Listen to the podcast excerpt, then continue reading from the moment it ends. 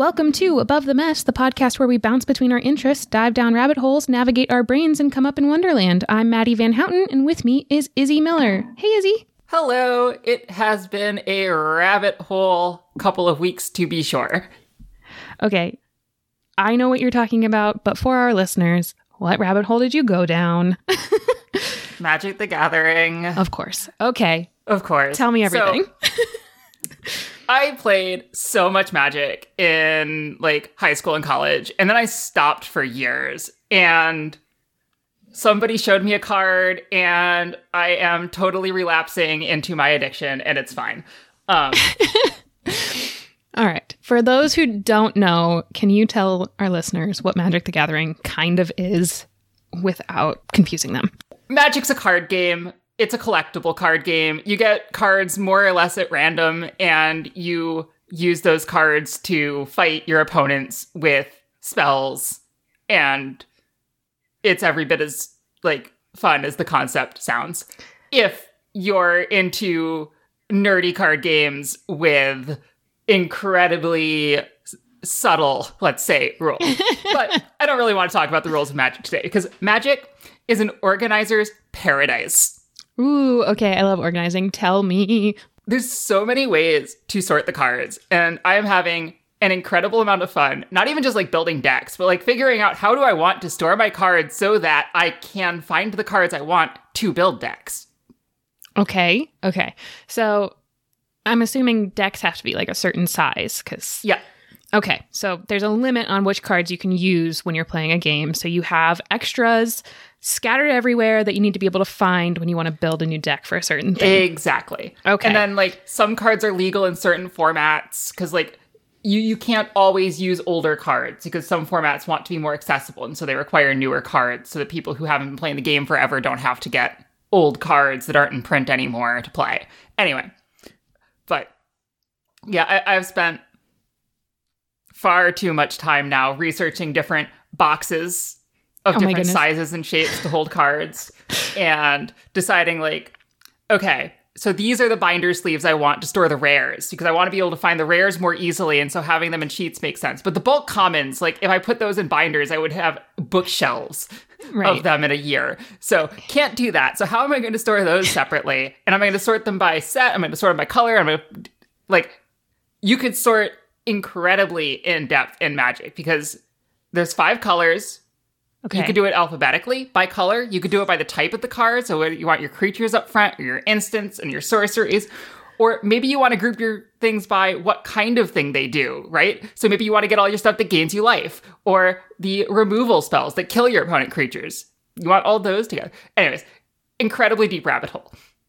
It sounds like a deep rabbit hole, and it, for some reason, is like bringing to mind, like, I wonder if someone has ever tried to build like a computer app. Why? I don't know. Uh, try to build an app kind of like um, the note taking app Obsidian, where you can link all these different things together. So you can say, this card has these seven tags associated with it, and I want to see all the life giving cards in my list and all this stuff. And I, I don't know anything about magic, but I can imagine this rabbit hole. So I'm guessing that you have specifics. What have you decided on? Uh, so far, just having the rares sorted by color. Okay. No, like alpha. I'm not alphabetizing cards. That is too much work. Or even separating them out by function. I am gonna have the rares in a binder with one page per color, or more if needed, and keep the set separated. And then commons and uncommons, I'm just gonna have like in a box sorted by color, and like each set and by itself, and just do that. Not be too overcomplicated about it, even though it was really fun to think about all the ways I could drastically overcomplicate this. Honestly, thinking about organizing is almost as fun, if not more so, than actually organizing. So I get it. Um, the thing I've realized now that I've started playing Magic again that I really missed about it Magic is a multiplayer game that is also a complete single player experience. Because in between those times, you're going off and playing Magic with your friends. You get to sit down and build decks by yourself, or you get to go organize your cards, or you get to go figure out, like, ooh, maybe I want to do this or that with it and figure out how you can do it. There's this entire single player aspect to the game that most board games don't really have. Like, you're not going to go think about your Scrabble game, which tiles you want to include, or how you're going to organize your Scrabble set, right? I want to stack the deck, uh, the Scrabble deck with ease, lots of ease. Yeah, um, yeah. Nobody does that. So I think this is kind of interesting because it's almost like these like um, collectible card games, like like Magic, like uh, Pokemon, even. Although I don't really know that people actually played that game. Yu Gi Oh! All of these. It feels like it's like this genre of card game is one of the only ways to get that single player experience in between multiplayer experiences. It feels like. I'm sure we're going to think of one in about 10 minutes that is not a card game, but it's fine. And Um, I wonder what you like about that, like the single player part. Is it is it the strategizing? Is it the creativity? I don't know. okay, so yes, it's all of that. But especially in recent years, Mm-hmm. it's just being able to interact with it on your own. Oh, like, oh, yeah. like, do you have any idea how many board games I have on my bookshelf that have not been opened since 2019? I can imagine. Yeah, I can imagine. but no, I have always loved the theory crafting side of magic and thinking, like, what can I do that's weird and different that people haven't seen before? Like, which cards go together in weird ways? So much fun. That's yeah, that's kind of that's kind of its own creativity. It's like um trying to find new connections between things that nobody has thought of. Oh, I love this. This is interesting. Um don't let me get any magic cards. Don't Okay. Mm-mm. Yeah. Don't do it. It's it is decidedly a rabbit hole. Alex and Yes. I bought a um a box of the latest set. Mhm. Um which j- just to be clear, like that's a hundred dollar purchase because Oh my goodness. um because it's the 36 booster packs. But what we did was we each opened six and we just built decks from the card pool that we had. And so like doing stuff like that, and there's cheaper ways to do it, but this this way, because I, I wanted the cards basically. Um, yeah. let us have this like really even footing to build decks from, Right. despite like having fairly different levels of experience. And I'm restarting my collection because I got rid of all my cards last time I did it. But had I had a large collection, it would put us on an even footing that way as well, which is nice. Yeah. That makes sense. And I wasn't really like surprised by the hundred dollar price tag on that because like like any young nerd with two little brothers who are also young nerds, uh, I collected Pokemon cards and like you could get ten like a ten pack of cards for like five dollars. So Yeah. thirty six for a hundred thirty six packs for a hundred does not sound like a bad deal.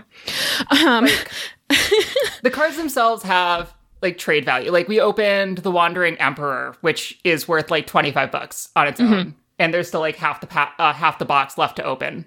Oh my goodness. So- okay. we'll, we will probably not make our money back. But in the end, once I keep the cards I want and get rid of the cards I don't want, I will not have spent $100 on it. I will have spent a more reasonable amount for a board game. Right. Yeah. I think this is so interesting. And I'm wondering like is this a rabbit hole you're going to go down forever? Like not just the like you could theoretically get sick of it and sell your cards again. But I'm wondering if this time it's going to stick. Like what made you give up magic the first time? okay, that's actually an interesting question. So mm-hmm. I learned to play Magic in middle school. Right. And I started like seriously playing and building a collection at the end of middle school through high school and college. And my favorite time playing Magic was always high school because we were all a bunch of kids with no money building collections of cards that had like literally just whatever we could get our hands on for as cheap as possible. Mhm. So nobody had really powerful competitive decks Right. or like play sets of expensive cards. We all just had these super jank homebrew decks that were completely unique to all of us that were mixes of all sorts of random cards. And that was so much fun. Just Right. Because like the power level of it was janky. I'm, I mean, like it, it wasn't like it was weak. It was just janky. Sometimes things would work. Sometimes things wouldn't work. You got these super exciting moments. As I got into college, like people started having this thing that's disposable income. Oh yeah, that's nice. And when you get competitive people playing a card game where you can like buy game pieces with disposable, suddenly you have people building competitive decks, which is great. I love competitive magic. But it's not all I want to play. And when you start like showing up to more and more things and it's just people who have like, you know, top tier standard decks, like I, I could totally play at that level if I wanted to put in the time, money, and effort to keep a deck up. And there's competitive decks that are absolutely cheaper than the most expensive ones. Like, Right. But some of the magic, pun intended, was gone when you start playing decks that are like just that. And so, like, as college went on and more and more of that, like, kind of attitude towards the game was there, like, I, I got less interested. And so at the end of college, you're like, I am leaving the space where everyone around me is playing magic all the time. I will sell my collection to somebody who's going to get more use out of it than I will as an adult in the real world. So that's why I got out of Magic was like this increasing competitive nature that took away some of the casual space. And so this time going back into it, like I've been really thinking about ways I can keep that like casual feel to the game. So like that's one of the reasons instead of just like making deck lists and buying singles for two like reasonably balanced decks for Alex and I, I bought the box because I was like, what janky solutions are we going to come up with with these limited sets of cards? Of course, the other reason is that I haven't been playing in like seven years and they release like several sets each year and that's a lot of cards that I don't know what they do. Right, so yeah. not having to learn them all is great. I think this is interesting because I feel like part of the fun for a card game like this, like a collectible board game, would be the jankiness, like just the luck of the draw, the luck of whatever you find at the store in the packs, whatever you manage to get your hands on. So the weirdness of like, there are competitive decks out there that you can just like try to build by buying single single cards that to me feels like yeah, a weird moment because then if you can't afford to buy the competitive decks, like you're getting, you know, knocked out of the competition. It's less fun. It's less creative. It's less chaos. Maybe I like chaos in my card games. I don't know. But yeah, that's okay. So that makes sense as a reason for leaving. And you said someone showed you a card and that's why you got back in. Uh, well, it's, showed more than a card. Like, um, I, I got talked into going to a draft, which is a type of event where people open boosters and like you pick a card from the booster and you pass it on. You end up like from these group pool of cards, picking just the cards you want and trying to build a deck and playing with it for that night. Um, and yeah, that was That was the rabbit hole. that was a decision. That was that was where you entered the rabbit hole. Yes. And like one thing I'd like to say is that one of the things I love about Magic is that there are so many ways to have fun with it. Like playing competitive decks is a totally fun thing to do and I totally get why people like doing it. It's just not my way of playing Magic. Right. Yeah, that's fair. Um, so that's amazing. I'm excited to see how far down this rabbit hole you go because like how are you going to keep the the jankiness for lack of a better word alive? Are you going to continue to like start from scratch with friends? Are you going to find people who like to play the same as you? What's going on? Uh I mean, it'll sort of depend on who I end up playing with and what they want to do. I'm I have ideas. I think it would be really cool to make a cube, which is basically like building your own set out of magic cards and using that to play from, whether you're playing sealed or draft, instead of like using new stuff or however. So you can just pick the cards you like or the cards you want to see people try to figure out what to do with and do that. Um, That But- could be fun. It's like his own kind of creativity. I'm really excited for this. I don't know It really anything about magic, but it sounds fun. yes, yes. We've just spoken for like 10 minutes about a game you don't play. yeah, I'm so like like I said and have said before, I was a nerd. Still am. Pretty proud of it. So I was around people who played it, but it just didn't grab me in the same way that it grabbed some of my friends. So I would just be like, "All right, have fun. You guys play that. I'm just going to go over here, do something else, whatever." Mm-hmm. So I've been around it enough to know, yeah, it's a card game. Yeah, it's got like a bunch of complex rules, but my brain was just never like, I want to learn a bunch of complex rules. Yeah.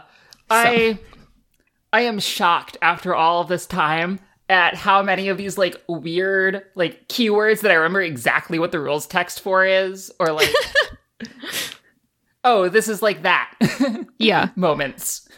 Yeah. It's amazing what we can remember about like the most random stuff. Like I know it's not how the, it's not how this works, but sometimes I'm just like, why does my brain hold this inside?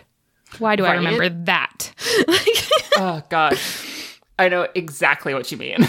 yeah, it's like we don't have a limited amount of space in our brains, but if we forgot some of the really useless stuff that we don't use anymore, would we have clearer thinking? Maybe. yeah, So that's really fun. I'm excited for this rabbit hole. Um, indeed. I, I would like to just touch on there is a digital version of Magic called Arena, and I really don't like it. oh, Or- okay. I like the gameplay experience, but like the economy, the way you get cards in it is just it's Are you- expensive and I, I honestly like I I'm not sure I can go so far as to say it's predatory, but like if it's not, it's close.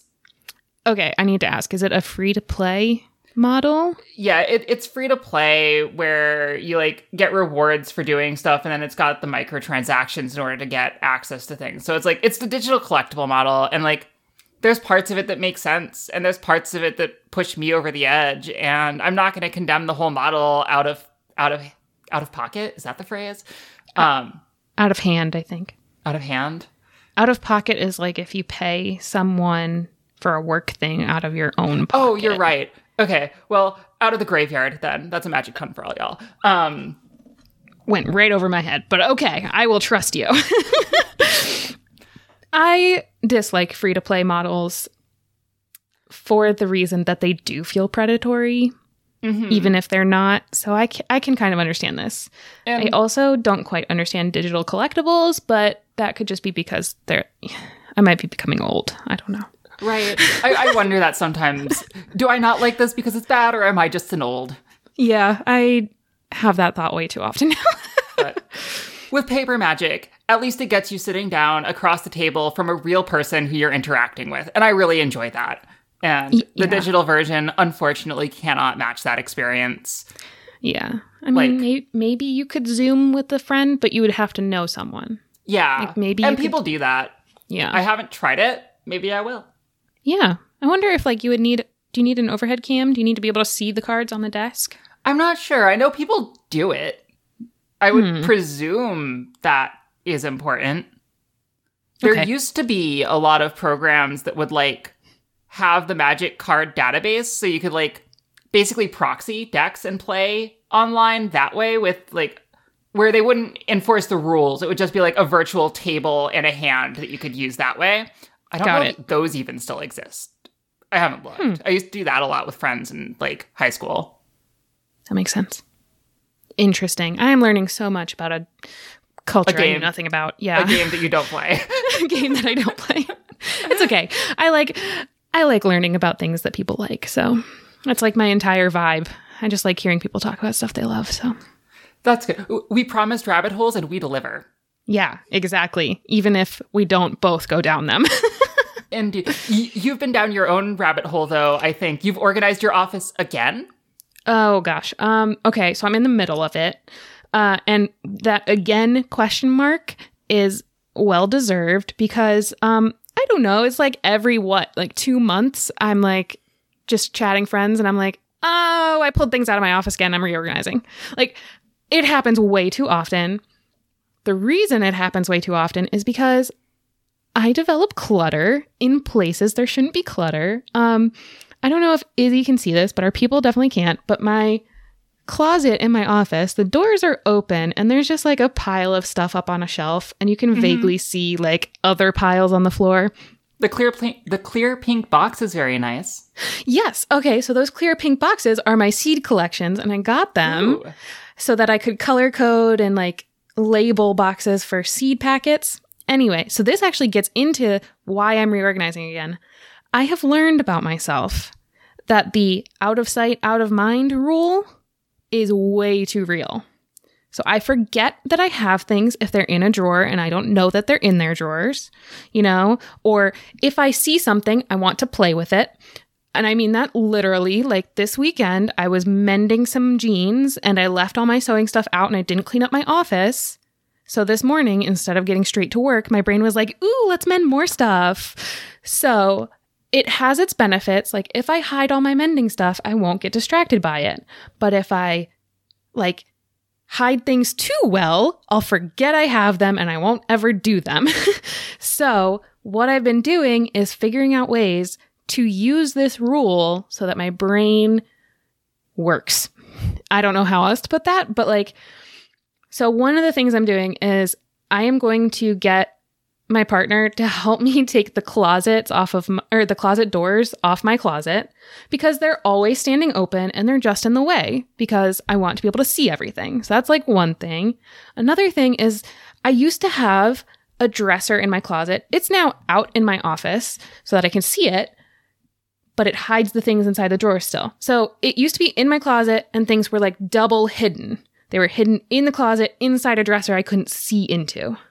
Right? Yeah. Yeah. So, like, my brain legitimately did not realize that I had some of the things in those drawers. Like, I had, I kid you not, like six embroidery hoops. I don't, like, how did I get this many? They're all the same size. I don't, like, I can reuse them. Why do I have so many?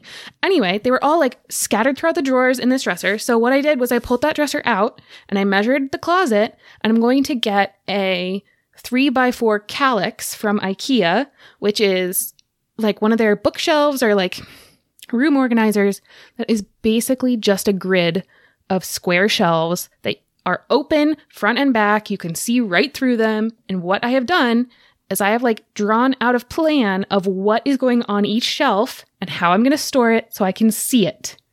And I'm really excited about this.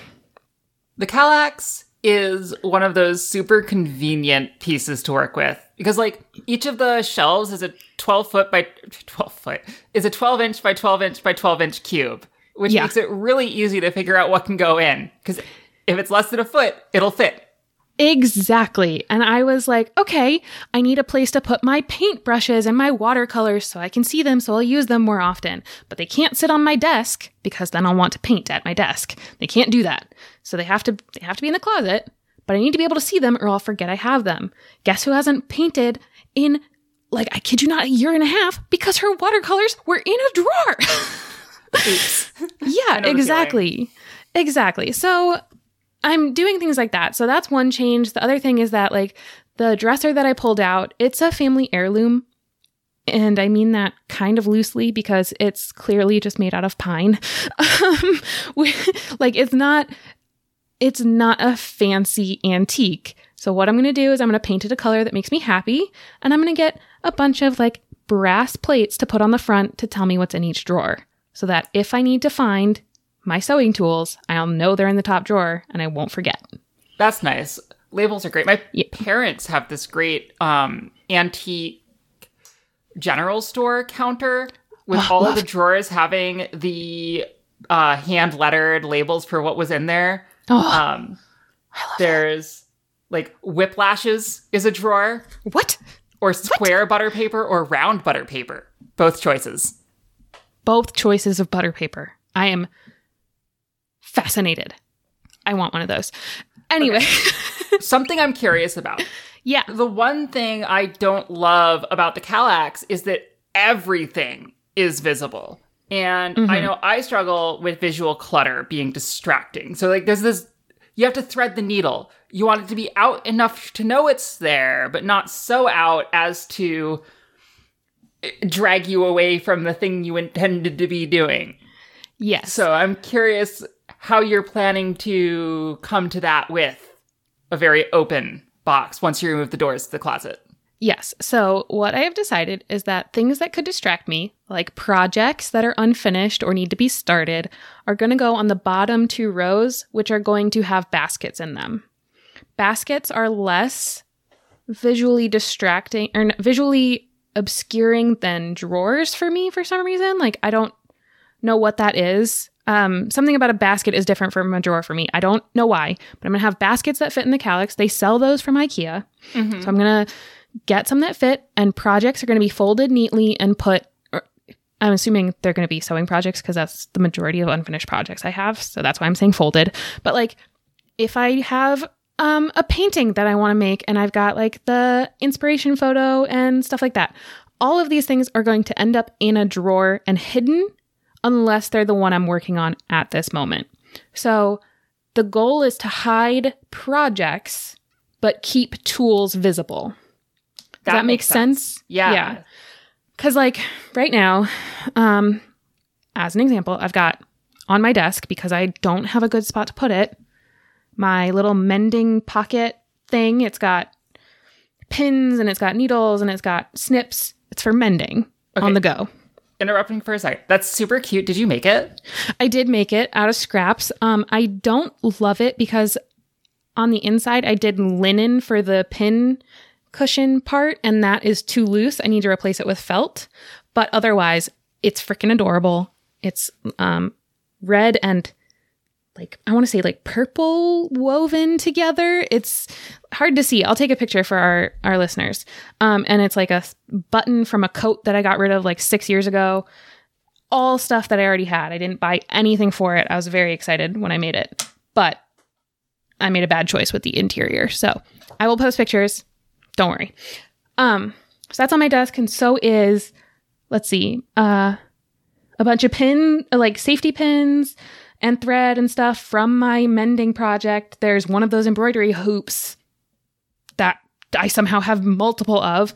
Um, there is a, a single person RPG that I'm doing that's all about like a train journey in um in a field notes notebook. Like there's piles of projects that I'm not working on right now, just sitting on my desk, and they're very distracting when I'm trying to work. So having a spot to hide those away, but still keep things like my pens out so that if I want to do the train tracks are are oh my god, RPG, I can just sit down and pull out a pen and be, be good. Like Okay. What's the name of this RPG? train tracks. I can post a link. Don't you worry. um, it's really fun. I I rolled a d20 or did, I think a d20 and a d10 to pick how many stops my train journey was going to have, and of course I rolled a 20. I rolled 10 and 10. Of course. Anyway, so I got the full like I got a like a full notebook full of like the it's played with a deck of cards. Izzy, this is made for you. Anyway, I will post a link. It's super fun. I, I'm so excited to, find, to check this out. yeah. Um, it was, let me think. It was in our friend's Substack for like role playing games. Um, normally it's for like Dungeons and Dragons, but he's been sharing more um, single player or not quite related to Dungeons and Dragons role playing games um, lately. And since I'm addicted to D&D now, I was like, yeah, let me do some things that don't require me to uh, wait for other people to play. Perfect. exactly. So, yeah, so basically my office organization is all about the not only the um out of sight out of mind rule but also the like one is none rule. So everywhere that I need to use a pair of scissors or snips, I plan to have a pair of scissors or snips. Everywhere I need, might have a need to have a pen, there's a pen there. There's a pen cup. There's you know, I've just got I've got to get past for myself the I don't have all the things I need to do this, so I'm not going to do this right now. So having things visible, having things accessible where I need them, that's what I'm working on right now. And it's it's going to be a long time, but every time I make a step, I'll, I'll let you know. Um, I think I might even put on the outside of my like desk drawers some of these brass plates because having like this one's pens or this one's like mailing equipment would be nice for my partner when he's like, "Where are the stamps?" I'm like, Brass labels just look classy. yeah, they do. They look good on anything. so yeah, I'm excited about it. It's like it's like the kind of like the card catalog ones, you know? Yeah. Where you just slip a piece of paper in the top and that's swappable. I didn't want to like permanently write on drawers or like I don't know. I Paint. reorganize often enough to know that if I put a label on a drawer two weeks later, it will be wrong. Yes. Yeah. Yeah. Unless it I- says junk, in which case, yes. accurate. yeah, I'm trying really hard. So I guess my rabbit hole was kind of like organization, uh, Netflix, the Home Edit, and Marie Kondo, and all that. I watched those again, so that's what kind of sparked this. But I'm trying to be very intentional about having a place for everything, and I've gotten rid of a lot of stuff that I'm I know I'm not going to use anymore. So that's my that's my rabbit hole lately. Um, but yeah, On like drawers versus boxes or Yeah. like the, the inserts, like one thing I love about those kinds of open top boxes is that unlike a drawer, when you need something or you need the set of things, like you just pull the whole thing out and take it with you. yes, yeah, it's important. Like Um, I have this tray on my desk that fits into like a stand I have for my monitor that's got pens in it and it's not a drawer. The entire thing pulls out and so I can have like all sorts of stuff in it and put it wherever I need it to be. Yeah, and Or that's away like perfect. yeah, that's perfect. Um, I actually was thinking about this for, you know me. I sit on the couch and I embroider when you know I need something to do with my hands, or like it may be not embroidery, but it's some other kind of project, and I'm doing stuff with my hands. Putting it in the drawer of the coffee table, I forget it's there until my mm-hmm. brain is like, I want to do something. And I'm like, oh yeah, I have that project. So I was thinking about that and I was thinking, why don't I just get like a little tray that would be used for like, you know, bringing coffee somewhere? I don't know, like a fancy little tea tray and make that my embroidery project tray and it can live not in a drawer, but on the shelf of my coffee table. So it's visible and I can take it wherever. So, have you seen the various sizes of shaker oval boxes? No. Are you Because going to send me down a rabbit hole? I love these things. I have them in so many sizes, and they're these ranging from very small to very large, and there will be pictures in the show notes. They're beautiful. He's getting a big one? My sewing one Oh my gosh. enormous, and because the lids come off, like the lids become trays. Izzy, you have changed my life. Where And- can I find them? Um, there's a lot of different people doing reproductions of them on Etsy. Okay. I'm going to write this down. I love these shaker boxes. They nest for storage. They're like you wouldn't think oval is the super practical shape. Like you might expect square to be, but the ovals work really well. I can see that almost because, like, then nothing gets stuck in a corner, and then, you know, it's like offset from most furniture, which is square or rectangular. Mm, I think I like this. I And like this. they're just super attractive little boxes that are just I love them. They're like the perfect size. Like, if I didn't have this tiny, like, square fabric mending kit, the first thing I would do with a shaker box is make a mending kit out of one. Like, the one you mm-hmm. just held up was like, what, six inches long and like three Maybe inches five. wide? Maybe five. That's the perfect size for a mending kit. I have one just like that in my larger sewing box that has the like mending kit stuff in it. It's got the needles and Genius. I love that they nest. Oh my god, you may have changed my life. I might have shaker boxes everywhere. Deep breath, Madi. Don't buy out Etsy. All right. They, So, they do yeah. get a little pricey because they're all like handmade wooden things, but they're also like they were a design from a time before power tools were common in manufacturing. And so as a result, the construction techniques used were appropriate for building an object that was going to store stuff in your pantry, which is to say that despite being these beautiful handcrafted objects, they are reasonably simple to build and in, in ways that end up looking really elegant. So I, I just love them so much. That's amazing. I love that kind of thing. I there is something to be said about the simplicity of like I think in antiquing it's called like um oh no, I forgot the name of it. A primitive. It's like it's an old piece of furniture that was clearly handmade by someone who was not an artisan. You know, it was just someone was making something to work in their house for themselves. Yes.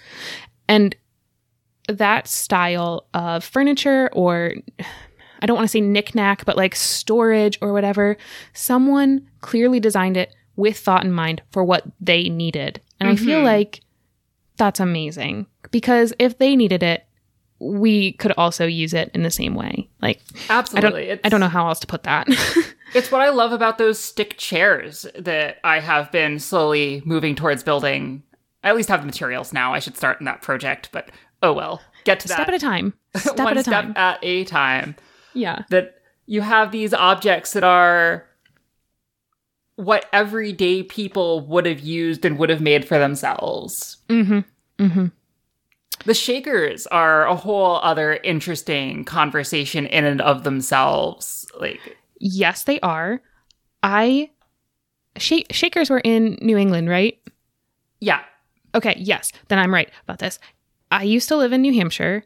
One of our school trips when I was in elementary school was to a Shaker village. was it Hancock Shaker Village? It might have been. I don't remember. I'm going to look it up now. Oh, goodness. Anyways, I remember mostly- loving it. I mostly bring this up just to highlight that the Shakers are so much more than what they made. yeah. But what they um, made is what I'm talking about right now. Oh my God, that might have been it, Izzy. I remember that big yellow barn, or not barn, house. Oh gosh, this might have been it. That's my dad used to volunteer there as a blacksmith.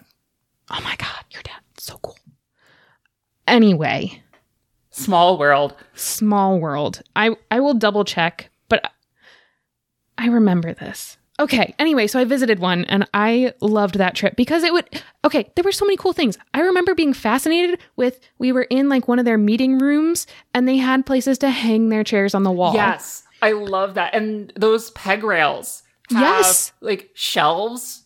You hang from Genius. so many things. It's their built-in storage is beautiful. Like some of the shaker built-ins with the Mhm. drawers and cabinets. They just one of the things I love about the shakers is everything about the way they lived was really considered from the architecture to the layout of the buildings to how they prepared their meals to how they gathered and um for some context the shakers were a um small sect of christianity that fled from europe led by mother anne to escape religious prosecution.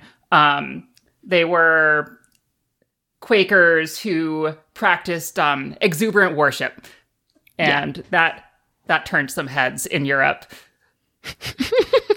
Oh my goodness. We're talking about the the continent in which, you know, Huguenots, Protestants, Catholics, all of them ended up fleeing each other to come to America at one point or another. It's like, okay, guys, just get along. Anyway. But they came to the States and they set up these communal villages where everyone lived and worked together as communes. Um, one of the first American communes from the settler perspective. Um, right. But they they produced these beautiful buildings and beautiful work. hmm What I remember enjoying, um, I remember thinking it was really interesting that they worked together to support the community. That was something, you know, that was like, wow, mind blowing for a elementary school Madi.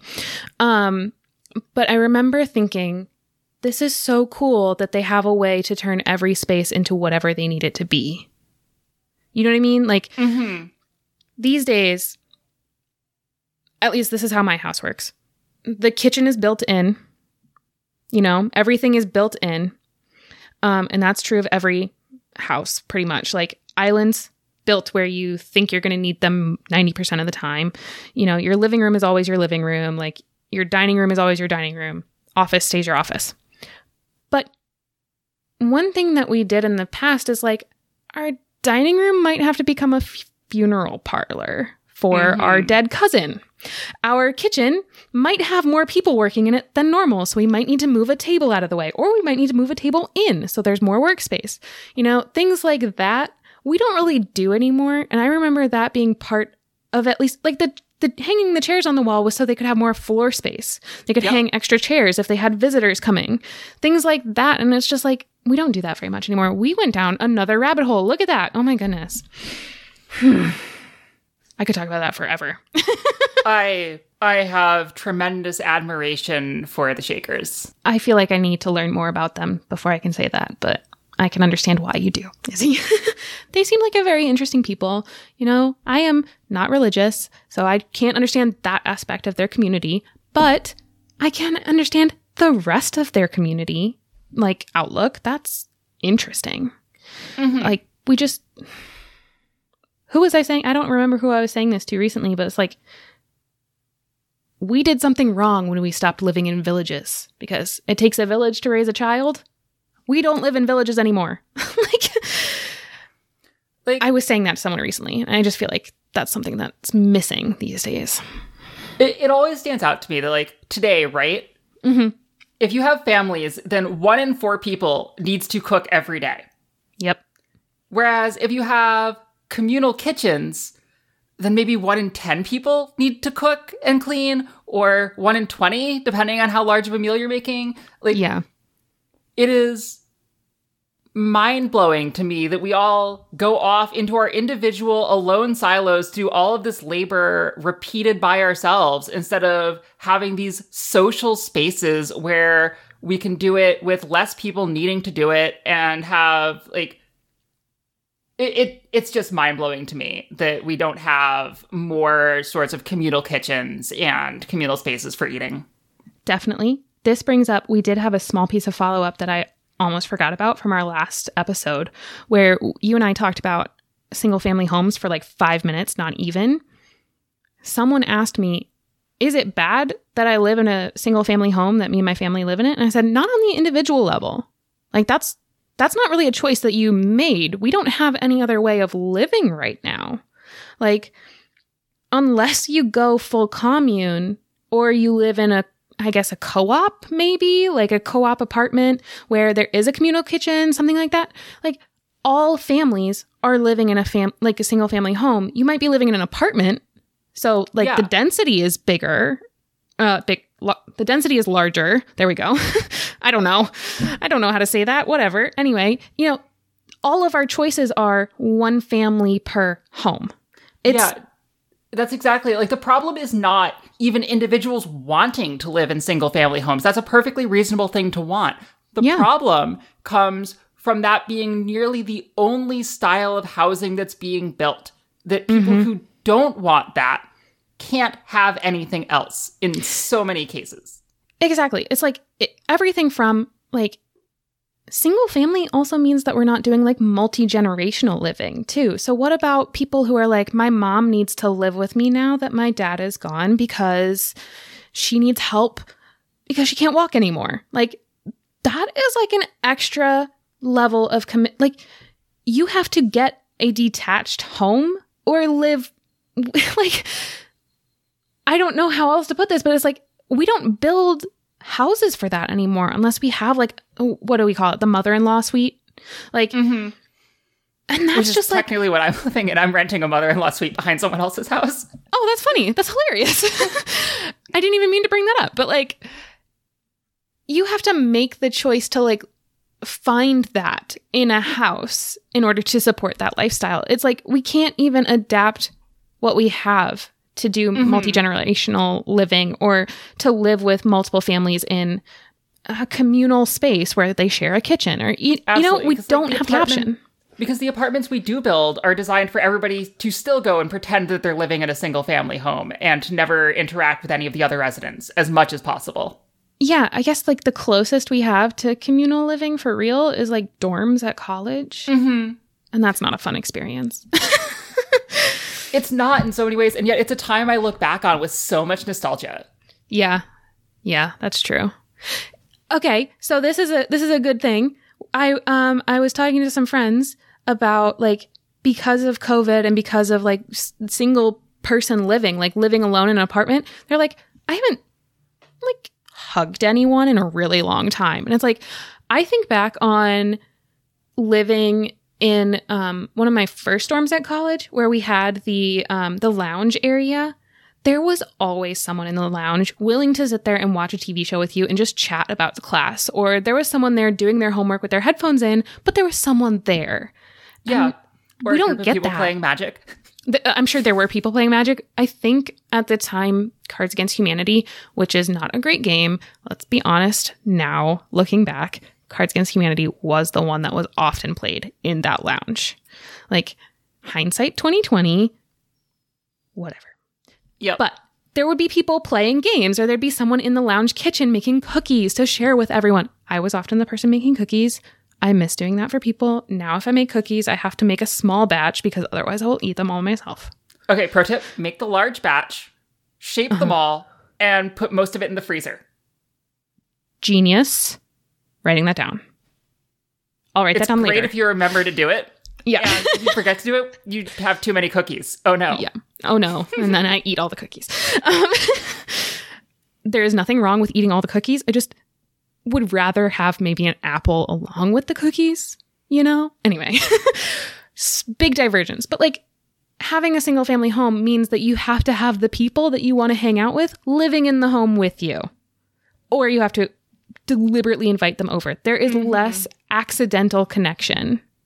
Not even accidental, just like peripheral a- connection. Incidental, perhaps. There you go. That's the word. That's the word I was looking for. So that was a long divergence away from, I don't even remember what got us down this rabbit hole, but let's move on because Izzy, it's new bullet journal time for you. You, you Yes. told me this. I this is going to be a short topic because I haven't done very much towards this. I have just noticed that March ends in four days Mhm. as we're recording, and my bullet journal does not have enough pages for April because Oh, no. I currently go through like a hundred pages in three months. So do you have a notebook picked out? Do you have to order one? What's going on? It's uh, one of the Leuchtturm 1917 ones. Um, Okay. I I think I'm going to be boring and use a black one this time, but I've got a bunch of fun colors too, so we'll we'll see. It turns out you go through them and then you get another color later. Yeah. What Also, I have been doing, Black is not boring. okay, dramatic. That's fair. Dram- maybe. Uh, I don't know. Go ahead. Oh goodness, what was I going to say? Oh yeah, so I've been going through and looking at the collections and things that I have in my bullet journal, and being like, okay, which ones of these do I use, mm-hmm. and how do I want to set them up in the new journal? Like, because now's the time I get to think about if I had columns, are those columns correct? Are they the right sizes? Do I need to adjust things? So that's been fun.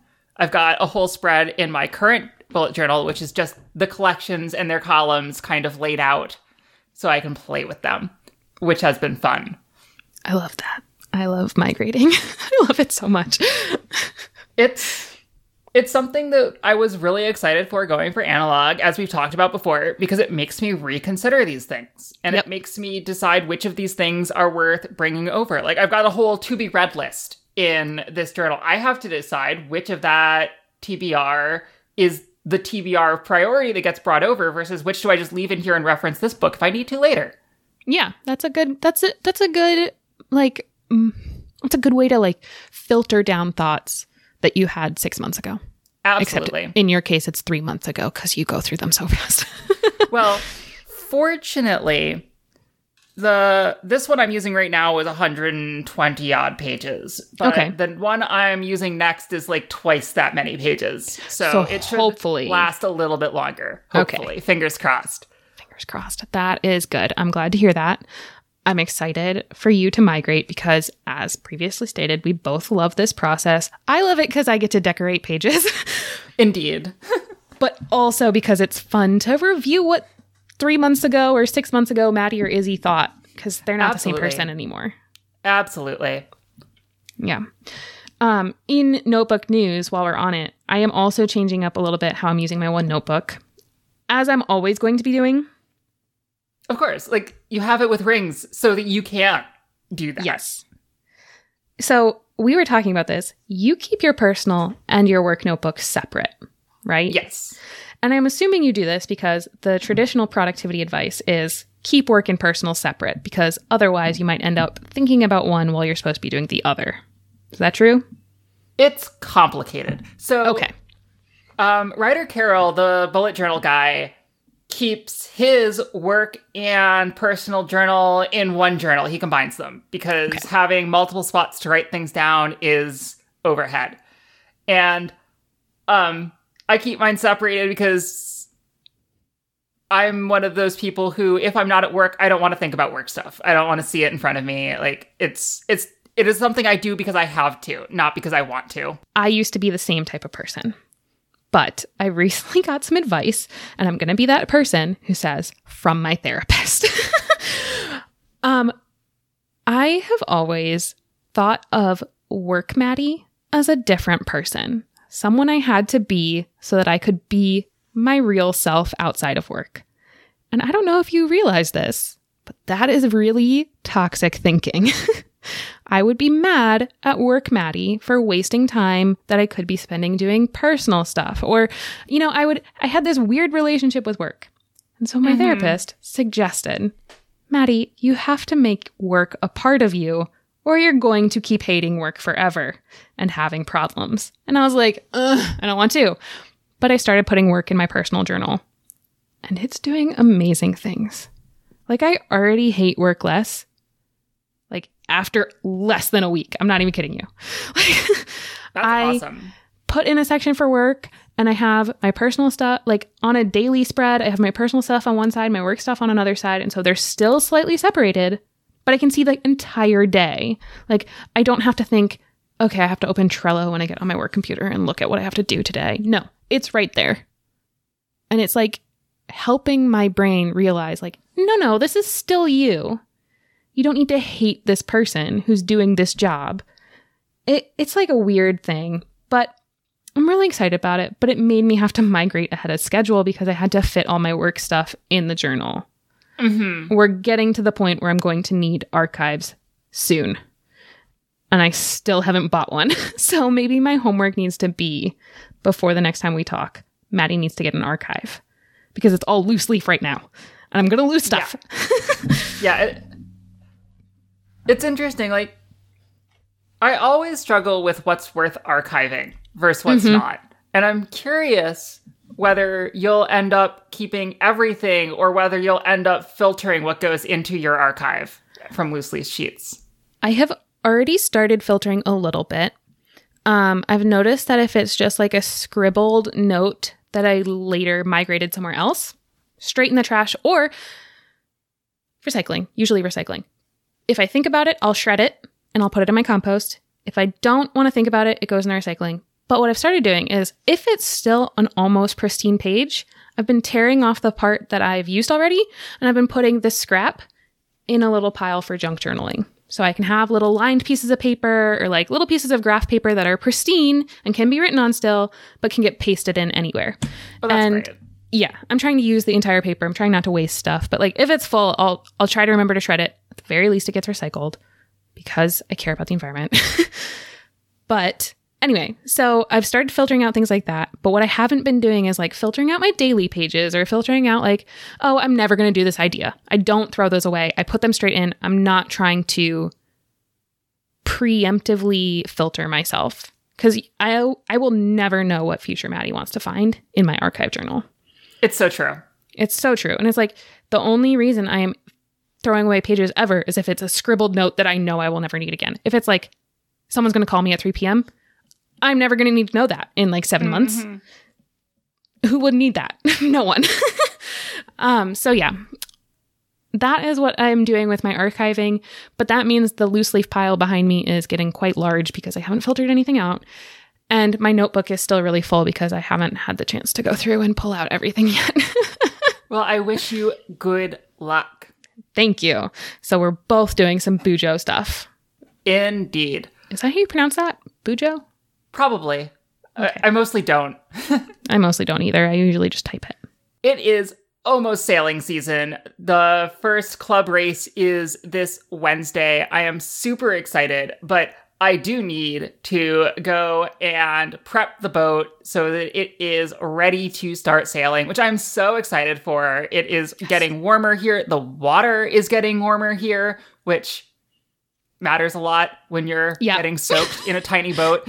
Um, I am just super excited to be out on the lake again. I'm so excited for you. I can't believe it's warm enough for that. It's Uh, it was freezing today, this morning, like actually zero degrees Celsius freezing this morning. So I'm jealous that you're getting spring.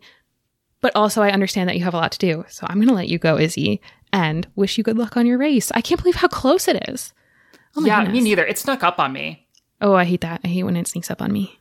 Like, I'm whatever okay it is. Like, you're I, okay with it? Because I'm not going to practice for it or like okay. it's a club race. The the first race is a practice race as far as I'm concerned. I'm going out to have fun sailing a boat with other boats. That makes sense. At least this race. We'll see who's there. It'll be good to get in the water. Yeah. Um, thanks for listening, everybody. You can find us on the web at abovethemess.com or above the mess pod on Instagram and Twitter. Myself at stardust.fm and Madi at flexpotential.com. Bye bye, everyone.